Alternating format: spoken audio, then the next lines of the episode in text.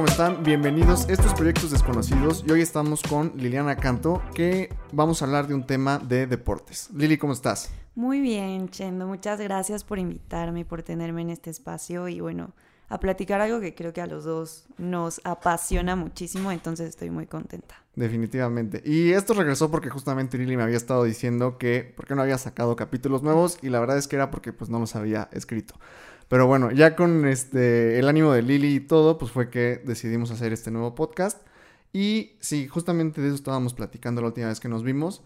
De este, ahí les va, de lo que vamos a hablar hoy. De cómo el hype de, los, de las redes sociales ha afectado cómo se ve el deporte en vivo. ¿Por qué o de dónde salió como esta idea? Pues creo que es un tema, como tú dices, hemos estado platicando mucho acerca de esto últimamente pero el ejemplo más claro, y lo hemos visto con la Fórmula 1, como eh, a raíz del boom de la serie que apenas salió, que bueno, se confirmó que se van a hacer otras temporadas, dos, tres temporadas, eh, cambió totalmente el deporte, no solo más personas empezaron a interesar en verlo, sino también en asistir a los eventos.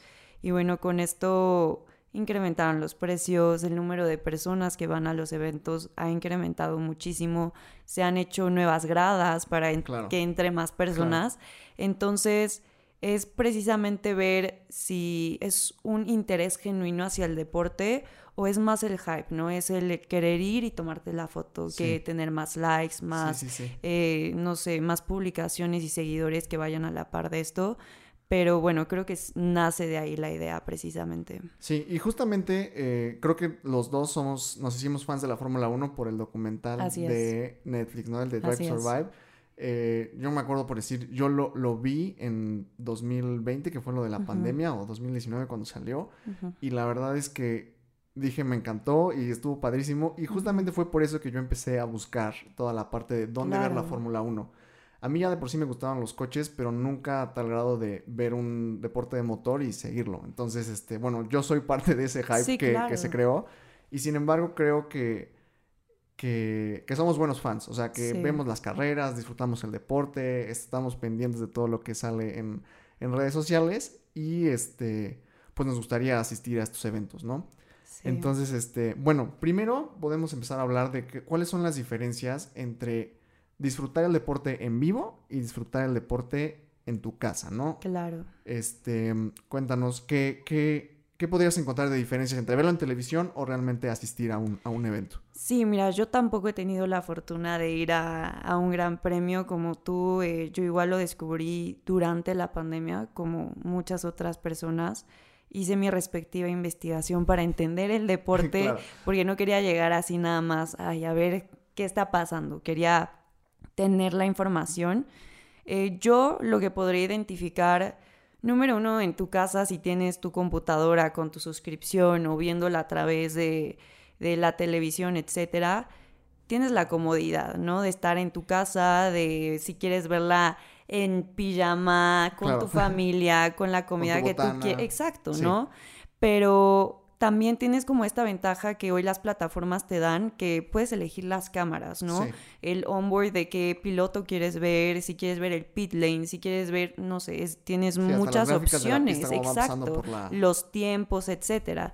Y algo, bueno, te digo, nunca he ido a un gran premio, pero algo que yo he visto es que si tú estás en un gran premio, nada más tienes, estás en tu grada, tienes la pantalla y ves rápido pasar a los coches y te vuelves a sentar, ¿no? Y ves ahí la pantalla, ¿no? Claro. Pero estás de que debajo del calor o la lluvia, los precios de, primero la entrada, carísimo, la comida, carísimo y pues todo se ha todo el transporte, ¿no? Porque también, claro, hay que ir, por si nosotros somos de Puebla, aquí no hay gran premio, ¿no? Entonces y en México te tienes que está mover. el de Ciudad de México. Exacto. Y de otros eh, eventos que haya sido en vivo, a ti te gusta el fútbol. Sí, me Entonces, cuéntanos un poco de, de, cuál es la diferencia, por decir, entre ver fútbol en tu casa o en algún, en algún lugar y, e ir al estadio. Mira, yo creo que en, si nos enfocamos en el fútbol, yo diría que ir a un estadio es una experiencia inigualable. Porque también algo que, que lo hace especial es el ambiente. O sea, sí puedes estar muy cómodo en tu casa, lo que quieras, pero estar ahí y el ambiente de los aficionados y cómo se apasionan y gritan y esto es incomparable.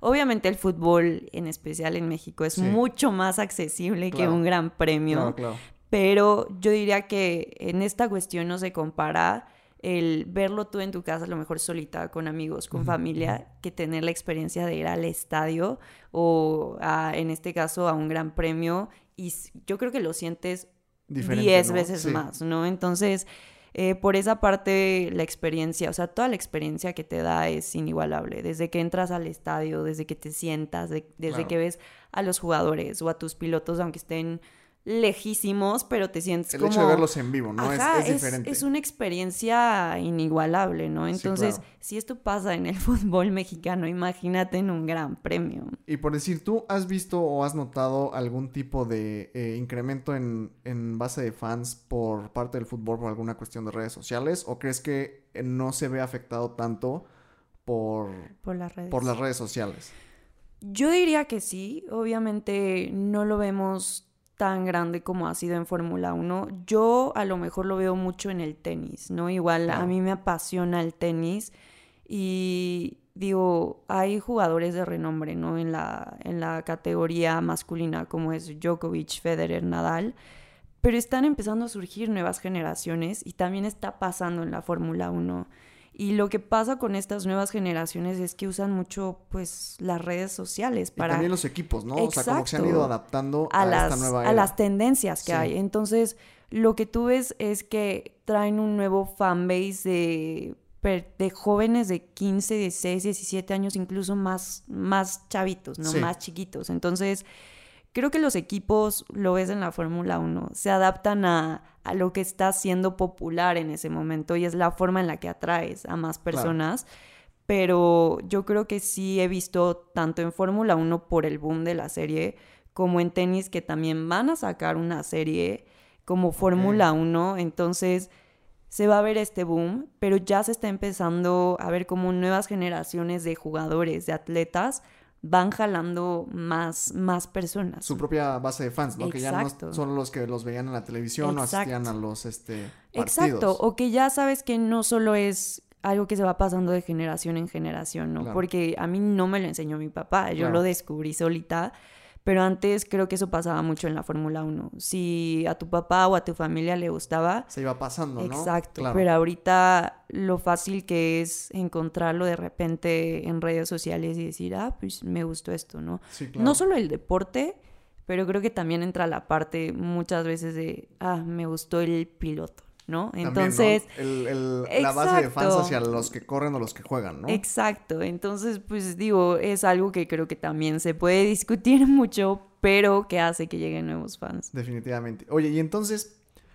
eh, pues obviamente con que toda la gente quiere ir a estos lugares se van incrementando el costo de los boletos y este, también se van ocupando por ciertas marcas que quieren hacer publicidad. Exacto. Entonces, ¿esto cómo afecta negativamente a los fans? O sea, por decir, eh, yo que compré los boletos para la Fórmula 1, eh, se acabaron rapidísimo. O sea, salían un domingo, yo me inscribí al Stay Early del Gran Premio de la Ciudad de México y me costó un buen de trabajo encontrar lugares y este y dos tres días después subieron un anuncio en sus redes sociales de que ya. se habían acabado.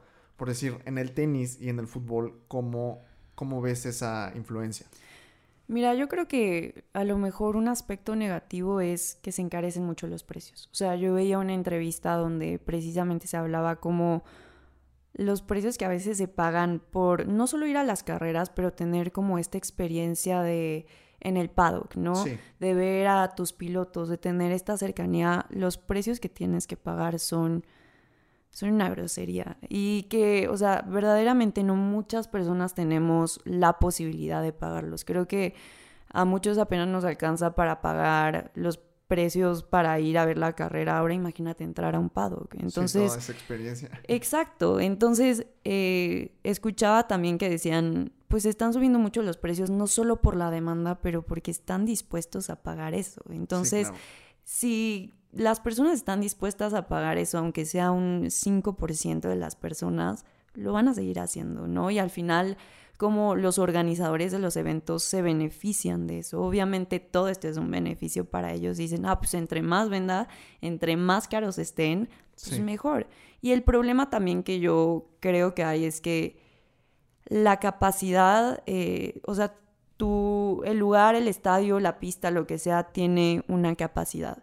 Y creo que esa capacidad de, de espectadores a veces meten más gente de más con el fin de, pues, tener más ingresos, ¿no? Claro. Pero pues ahí también creo entra un problema en cuestión de seguridad para los asistentes, porque pues en cualquier momento se te puede salir de control y ya lo hemos visto en algunos gran premios, ¿no? Donde hubo que estas declaraciones que muchos estaban siendo eh, molestados en algunos gran premios porque traían cierta playera, porque apoyaban a ah, cierto... Claro, por los fans ya que se ponen muy tóxicos, ¿no? Exacto, ¿no? Entonces creo que también es no solo, digo, siempre va a pesar más la cuestión de los ingresos, de generar más, pero también entra la parte de cuidar la experiencia de los espectadores, ¿no? ¿no? Claro porque al final tienen que ser un espacio seguro. O sea, yo al ir al fútbol, eh, yo voy porque sé que es un espacio seguro. Lamentablemente no es así muchas veces. Han, pasado también. Lo hemos visto, sí. muy, muy lamentables.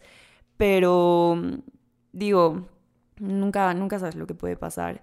Eh, recientemente con lo que pasó en Querétaro, se espera que, que, que, la seguridad pues se refuerce, que ya no sucedan este tipo de cosas. Pero, exacto, o sea, más allá de cuidar tus ingresos, creo que tienes que cuidar la experiencia del espectador. Sí, claro, y por eso ahorita que mencionas eh, los, los crecimientos de las, de las tribunas y todo, eh, tenemos aquí unos datos, por decir, te los voy a decir. En, el, en 2019, cuando la Fórmula 1 fue a Estados Unidos, al circuito de, de Texas, en 2019 asistieron 268 mil personas. Y en 2021, cuando regresó ese circuito, tuvieron lugar para 400 mil personas.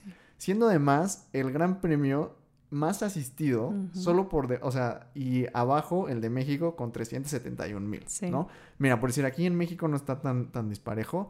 En 2019 fueron 348 mil y en 2021 fueron 371 mil. O sea, estamos hablando más o menos de 30 mil personas. Y, pero sobre todo por decir ahorita que, que el, los dueños de la Fórmula 1 como tal es Liberty Media, que son una empresa estadounidense. Entonces, obviamente se nota el todo lo que le están apostando. Claro, a la Fórmula 1. A la Fórmula 1 para crecer la base de fans y se nota muchísimo con pues dos, casi 200 mil personas más que asisten a este tipo de eventos.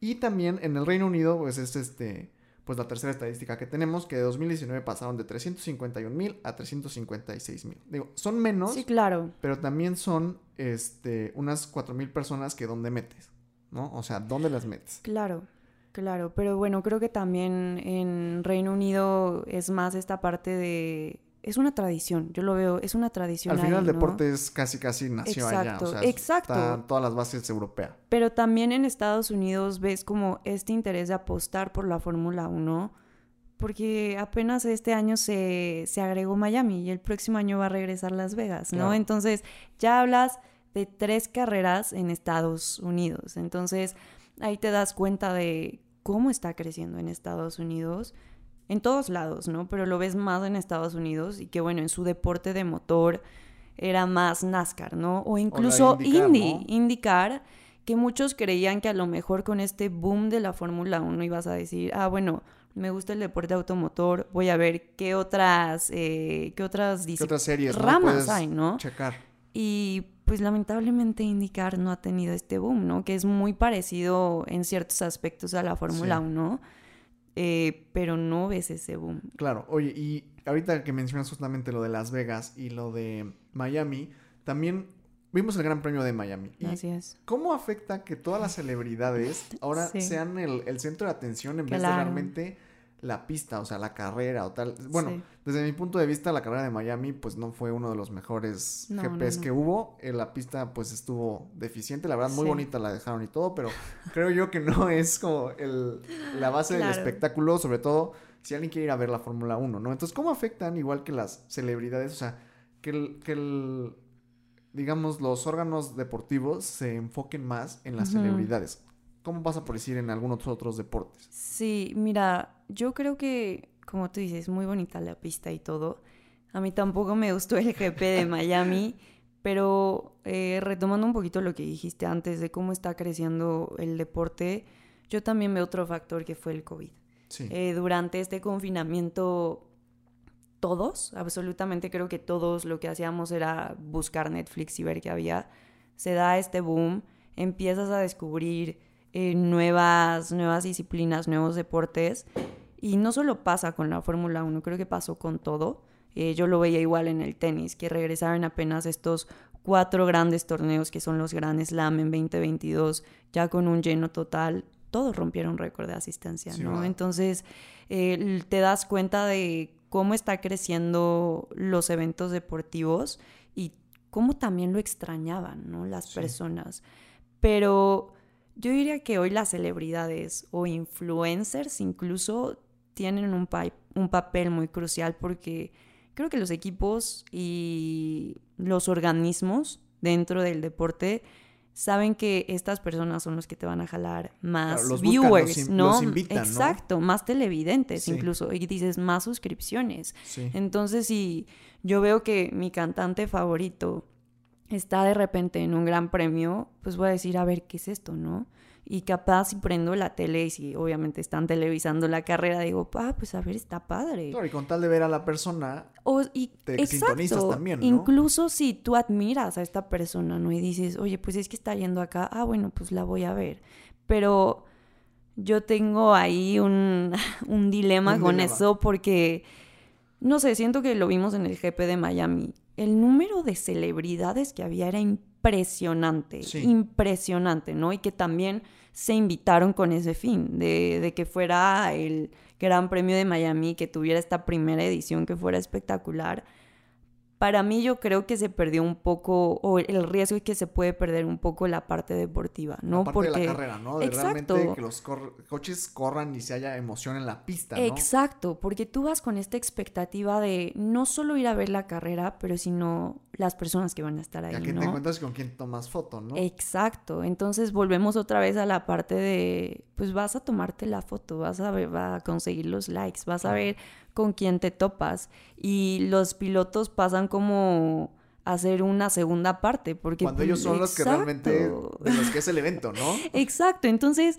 yo creo que se pierde el foco, se pierde mucho el foco de, de lo deportivo, de la carrera, los, los pilotos segundo plano y, es más que Maluma, que Bad Bunny, que tal actor, ¿no? O sea, lo vimos, es impresionante. Y digo, ha habido otros GPs en el reciente como ves a muchos deportistas, ¿no? Deportistas, futbolistas, eh, ganadores de medallas olímpicas. Y bueno, dices, va más a la par de lo que es el evento. Es deporte con deporte. Exacto, ¿no? Y ellos son los que lo promueven. Pero sí creo que ese es el riesgo a veces de, de esta parte, que puedes perder un poquito el foco de lo deportivo. Definitivamente. Y ahorita que mencionaste también la parte de la audiencia de TV, tenemos igual unos datos de audiencias en, en Fórmula 1. Resulta que la final de Abu Dhabi fue la, la del año pasado, en la que ganó Max Verstappen. Fue este el evento más sintonizado de la Fórmula 1 del año pasado. Entonces, hubo 108.7 millones de espectadores que vieron esa final, ¿no? Estamos hablando de un 20% más comparado con el 2020. Y este, también tenemos un incremento en audiencias, por decir, en Ahorita con el éxito de Max Verstappen, pues obviamente su país de origen, Países Bajos, tuvo un incremento del 81%. Y con el hecho de que también tienen su propio gran premio, pues 81%. Estados Unidos incrementó el 58% con respecto al año pasado. Entonces ahí tenemos el segundo lugar, justamente de Estados Unidos. Y Francia y Italia con alrededor del 48%, Francia y el 40%. Y resulta que 2021 fue la temporada más transmitida de Fórmula 1 de la historia, con 60.3 millones de espectadores.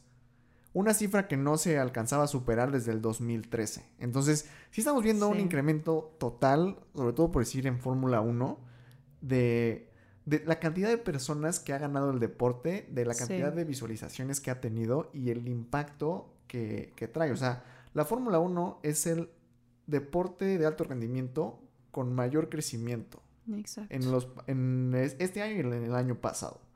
Está, está impresionante estas cifras que está alcanzando. No, sí, y digo, yo lo veo, te digo, con el tenis creo que es lo más fácil este, que lo compare, pero también se ha visto un crecimiento, pero de un 20%. O sea, si lo comparas con la Fórmula 1 es nada, es nada. Y para mí es interesante ver estas cifras porque si estamos hablando que se va a sacar una serie parecida el próximo año, va a ser muy interesante ver, el boom que tiene, ¿no? Porque si de por sí este año ya tuvimos récords más que nada en, en asistencia en los Grand Slam, eh, creo que todavía puede llegar a niveles más grandes, ¿no? El, el que tuvo el registro de asistencia más grande fue el US Open, que literal acabó ayer, con 776 mil espectadores, pero que acudieron a lo largo de las dos semanas. O sea, estás hablando de dos semanas que dura el torneo. Aquí los grandes premios duran tres días. Exacto. Entonces ahí es cuando dices, hay una disparidad enorme, ¿no? Digo que son eh, deportes completamente diferentes, pero creo que si en un año nos sentamos a analizar estas cifras, van a ser completamente diferentes. Estaría bueno compararlas en un año después de ver el, boom de la, de la serie que están planeando. Exacto, que digo, no sabemos si va a tener ese boom que tuvo Fórmula 1 porque, vuelvo a lo mismo, son deportes diferentes. La serie de Fórmula 1 sale en un tiempo de pandemia, de confinamiento. Claro, las situaciones son distintas. Exacto, ¿no? Y las disciplinas también son muy diferentes, ¿no? Fórmula 1 es mucha velocidad, es mm, las carreras, es adrenalina pura. Sí. Aquí los partidos de tenis te pueden durar cinco horas, entonces... Ay, qué impresión. No he visto un partido de tenis, pero ya veo la diferencia. Exacto, pueden durar cinco horas y para muchas personas es a veces aburridísimo, ¿no? Pero, pero va a ser interesante ver el boom que tiene, ver si incrementan el número de espectadores eh, tanto en vivo como televidentes, si este 20% crece pero bueno, obviamente no tiene comparación con la Fórmula 1. Qué, qué cañones, no, no sabía. Oye, y este, ahorita hablando de nuevos fans, vamos a ver, ¿qué, qué, qué, rumbo dirías tú que debe tomar o en qué, en qué porcentaje debería concentrarse el órgano, o sea, los que organizan el deporte, por decir la Fórmula 1 o las organizaciones que organizan el tema del tenis, en conservar a los fans o en conseguir nuevos fans? ¿Qué dirías tú? Yo creo que todo deporte, todo organismo, independientemente de, la disciplina, es, es, vital atraer nuevos fans, porque si no el deporte no va a sobrevivir, ¿no? Si tú te enfocas solo en mantener a los viejos o los más antiguos fans, eh, lo que decíamos, lo que va a pasar es que solo se pasa de generación en generación y puede ser que a tu hijo o a tu hija no le interese y pues ahí se acabó, ¿no? Es vital los nuevos fans para que sobreviva el deporte. Entonces, por una cuestión de ingresos también a los organismos, pues es como... Todo es negocio. Entonces, es un negocio. eso es un para que tú lo puedas ver, tiene que haber ese dinero, si no, no lo puedes ni ver. Exacto. Entonces, obviamente estos organismos van a decir, a mí no me importa, yo jalo nuevos fans, pero ese es el problema cuando atraes un gran número, que descuidas muchos aspectos que creo que pueden llegar a afectar a los fans más antiguos, ¿no? Yo no desconozco, ¿no? Desconozco en cuánto estaban los precios del Gran Premio de México antes de este boom. Estoy segura que eran un poco más baratos, más accesibles. Pero aquellas personas que a lo mejor habían estado ahorrando desde hace dos, tres años y dicen, al fin me voy a comprar mis boletos, viene este boom y ya subió o sea, los precios al doble, pues sí, sabes que olvídalo. Pues claro, sí, o sea, para muchas personas que era una ilusión lograrlo y estuvieron ahorrando y todo, pues se complica, ¿no? Y entonces los fans viejos se ven afectados. Creo yo que habrá cierto tipo de fans que, a pesar de que cambie, en, mientras no cambie demasiado, se van a mantener, ¿no? Pero yo también creo que entra el papel de las redes sociales. Yo creo que hoy todo en todo se está adecuando a las nuevas generaciones. Claro. Tanto los eventos que ves dentro de, del Gran Premio que se organizan para, para los del paddock, para los que van pasando por ahí, no, no sé. Este, todo se adecua a los más chicos. O sea, creo que todo va enfocado a estas nuevas generaciones porque ellos son, o sea, al final si tú, bueno, no somos papás, ¿verdad? Pero yo me imagino, o sea, al final tu hijo viene y te dice, oye papá, quiero ir, que no sé qué, que esto, por favor, te ruega. Él es el que te va a terminar arrastrando a esto, ¿no? Entonces bien dicen que luego la, publicidad, yo lo escuchaba, lo escuchaba, se hace para los niños, ¿no? Porque ellos son los que van y le dicen a los papás, ¿no? Entonces, yo siento que todo se está adecuando a estas nuevas generaciones, que todo este eh, material que se genera en redes sociales es para los jóvenes. Y pues es lógico, es, son quienes van a mantener ahorita el deporte. Pero pues yo también me preguntaba, dije, ok, una vez que acabe la serie, una vez que se dejen de sacar temporadas, o que incluso los pilotos que estamos viendo ahorita dentro de la serie, que puedes ver en la pista, se retiren o salgan y que tienen un fanbase importante, como es ahorita el caso de Daniel Ricardo, que no sabemos si va a seguir. Si va a seguir corriendo no. El y es el favorito de la serie, ¿no? O sea, yo he visto memes que dicen que, que, van a pagarle casi casi un asiento para que siga saliendo en la serie. Entonces es lo que digo ¿Esto cómo le va a afectar a Netflix? Porque pues tiene un fanbase muy importante a McLaren. Porque digo, entra Oscar Piastri, pero creo que muchos que a lo mejor... Eh, sí, pues si no vas siguiendo el deporte realmente no, no sabes, de dónde salió Oscar Piastri. Entonces pues dices, ah, pues sí, Oscar Piastri, pero no sabes quién es, no sabes cómo llegó. Sí, no tiene todo el exposure que tiene Daniel, Daniel Ricciardo y ese carisma y esas cosas, ¿no? Que, que, también jala muchísimo. Entonces es cuando yo digo, ¿qué va a pasar? O sea, ¿cómo, cómo se va a afectar? Si lo van a seguir viendo, si van a seguir el deporte. Y creo que ahí te vas a dar cuenta genuinamente cuántas personas siguen esto porque les interesa el deporte y cuántas nada más lo siguen porque, ah, me cayó bien el piloto, ah, porque está chistoso, ah, porque es buena onda y sale en la serie. Claro. Entonces, creo que va a ser interesante ver ahí qué pasa si es que no sigue corriendo, pero digo, se va a acabar la serie, eso es, eso es un hecho, eventualmente se va a acabar. ¿Cómo le van a hacer para mantener a estos claro, Si, si, este modelo de, sacar documentales o series o, otras formas de contenido sigue siendo sostenible, para que no solo obviamente tengas unos booms increíbles como los que ha pasado en el incremento de, vistas y sintonizaciones de la Fórmula 1, sino que obviamente esos números pues, puedan ser sostenibles y vayan creciendo, ¿no? Exacto. Entonces es, es ver toda esa parte de, de realmente qué tanto de los fans o qué tantos puedes mantener esa racha, ¿no? Exacto, ¿no? Y si ya no tienes este apoyo de Netflix, que es una plataforma sumamente importante, entonces ¿cómo los vas a mantener? Y yo también veía que, por ejemplo, MotoGP también es una, una disciplina súper interesante. Tiene su propia serie en otra, en otra plataforma que es Star Plus yo vi la serie, está muy interesante, es igual otra, otra categoría que yo no conocía, pero no es que tenga el boom. O sea, no tuvo el boom. No tiene el mismo boom, ¿no? Que tuvo en Netflix. Y ahí dices, bueno, entonces es la plataforma, es la disciplina, son los pilotos. Es una combinación de muchos factores, ¿no? Y, y, yo creo que la Fórmula 1 le dio justo al clavo. Exacto. Con, con la Fórmula. Mira, yo creo que también lo que hizo muy bien Netflix es nosotros podemos ver hasta cierto punto el detrás de escena con las redes sociales, ¿no? O con el contenido que suben en YouTube eh, de ese fin de semana de la carrera. Pero a todos, o sea, yo creo que todos siempre nos cuestionamos, ok, pero ¿qué pasa? O sea, ¿qué, qué, pasa, verdaderamente, no? Este, si hay un pleito entre tales pilotos o si se dijeron de cosas, o sea, ese tipo de cosas a todos nos atrae. Claro, y al final los que hacen la serie también son unos genios de la historia y de armar cosas. Sí, más drama del que, hay. Que, al final eso vende, ¿no? Entonces también eso está padre de toda la gente que hay detrás de ¿Cómo arreglas a lo mejor ciertas carreras que son más aburridas que si las ves todas hay unas que no están muy buenas, como para sacarles algo interesante, ¿no? Y yo creo que también todos llegaron con a lo mejor esa expectativa al ver las carreras en vivo, ¿no? De sentir lo que estás viendo cuando ves el documental. Sí. Pero pues te venden muy bien el detrás de escena y no solo de lo que pasa en la carrera, pero sino creo que hizo muy bien Netflix que sientes que llegas a conocer personalmente a los pilotos. Eso también. Entonces, no solo tienes el detrás de escena de cómo se construye un GP, lo que pasa dentro de los equipos, lo que sienten los pilotos, pero sino también qué hacen en su tiempo libre. Y eso es algo que rara vez logras ver, saber, y esto te crea hasta cierto punto una conexión más personal con los con pilotos, la persona, ¿no? con la persona. O sea, ya no lo ves nada más como un piloto, sino como una persona.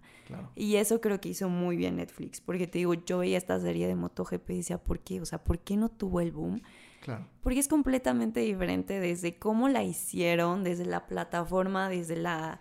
Eh, todo, o sea, toda la difusión que tuvo y aún así son disciplinas muy interesantes. Sí, las dos son la máxima categoría tanto de moto como de, exacto, automóvil. Donde también los eh, pilotos ponen su vida en riesgo y dices, es, es, muy curioso ver esta, esta comparación de cómo uno tuvo un boom masivo. Sí. Y el otro, estoy segura de que muchos ni siquiera saben que existe esa serie. Claro, yo, yo no sabía, fíjate, a mí también me gustan las motos, ¿no? te la recomiendo, te la recomiendo, pero sí, eh, creo que ahí te puedes dar cuenta de, lo que hizo muy bien Netflix. Excelente.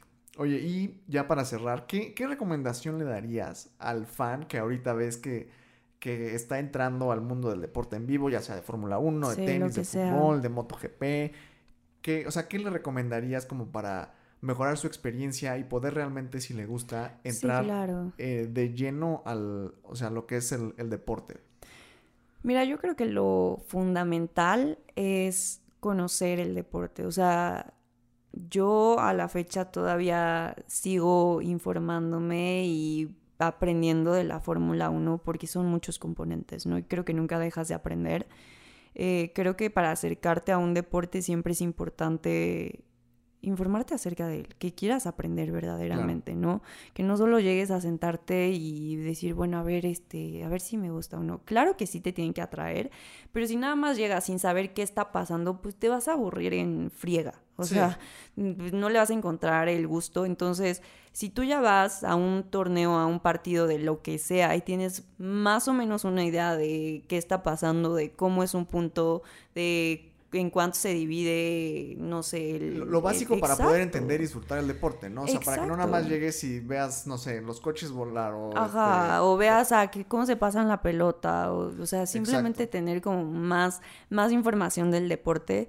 Pero creo que también una puerta que se abrió es que hoy existen muchísimos voluntariados para que tú puedas participar en construir toda esta experiencia. Y la ventaja es que hoy hay eventos en todos lados, en todos lados. Entonces tú puedes eh, apuntarte como voluntariado y decir, oye, pues yo quiero participar en esto, pues adelante. Y tienes una experiencia completamente diferente de solo sentarte a verlo, ¿no? Yo veía uno, una, un torneo que se va a hacer en Zapopan ahorita de tenis y te puedes registrar como voluntariado y no solo como checando los tickets en la entrada, sino dentro de la cancha con las jugadoras. Entonces dices, tienes una experiencia fabulosa de conocer a, a, tus ídolos, a tus deportistas favoritos, pero sí creo que es esencial tener un entendimiento básico para que lo puedas disfrutar verdaderamente. Y sin embargo tampoco es para desanimar a, gente que nunca ha visto algún tipo de deporte, ya sea en televisión o en vivo, para que también se ponga a verlo, ¿no? O sea... No, y aparte, o sea, viendo así aprendes, así yo he aprendido muchísimo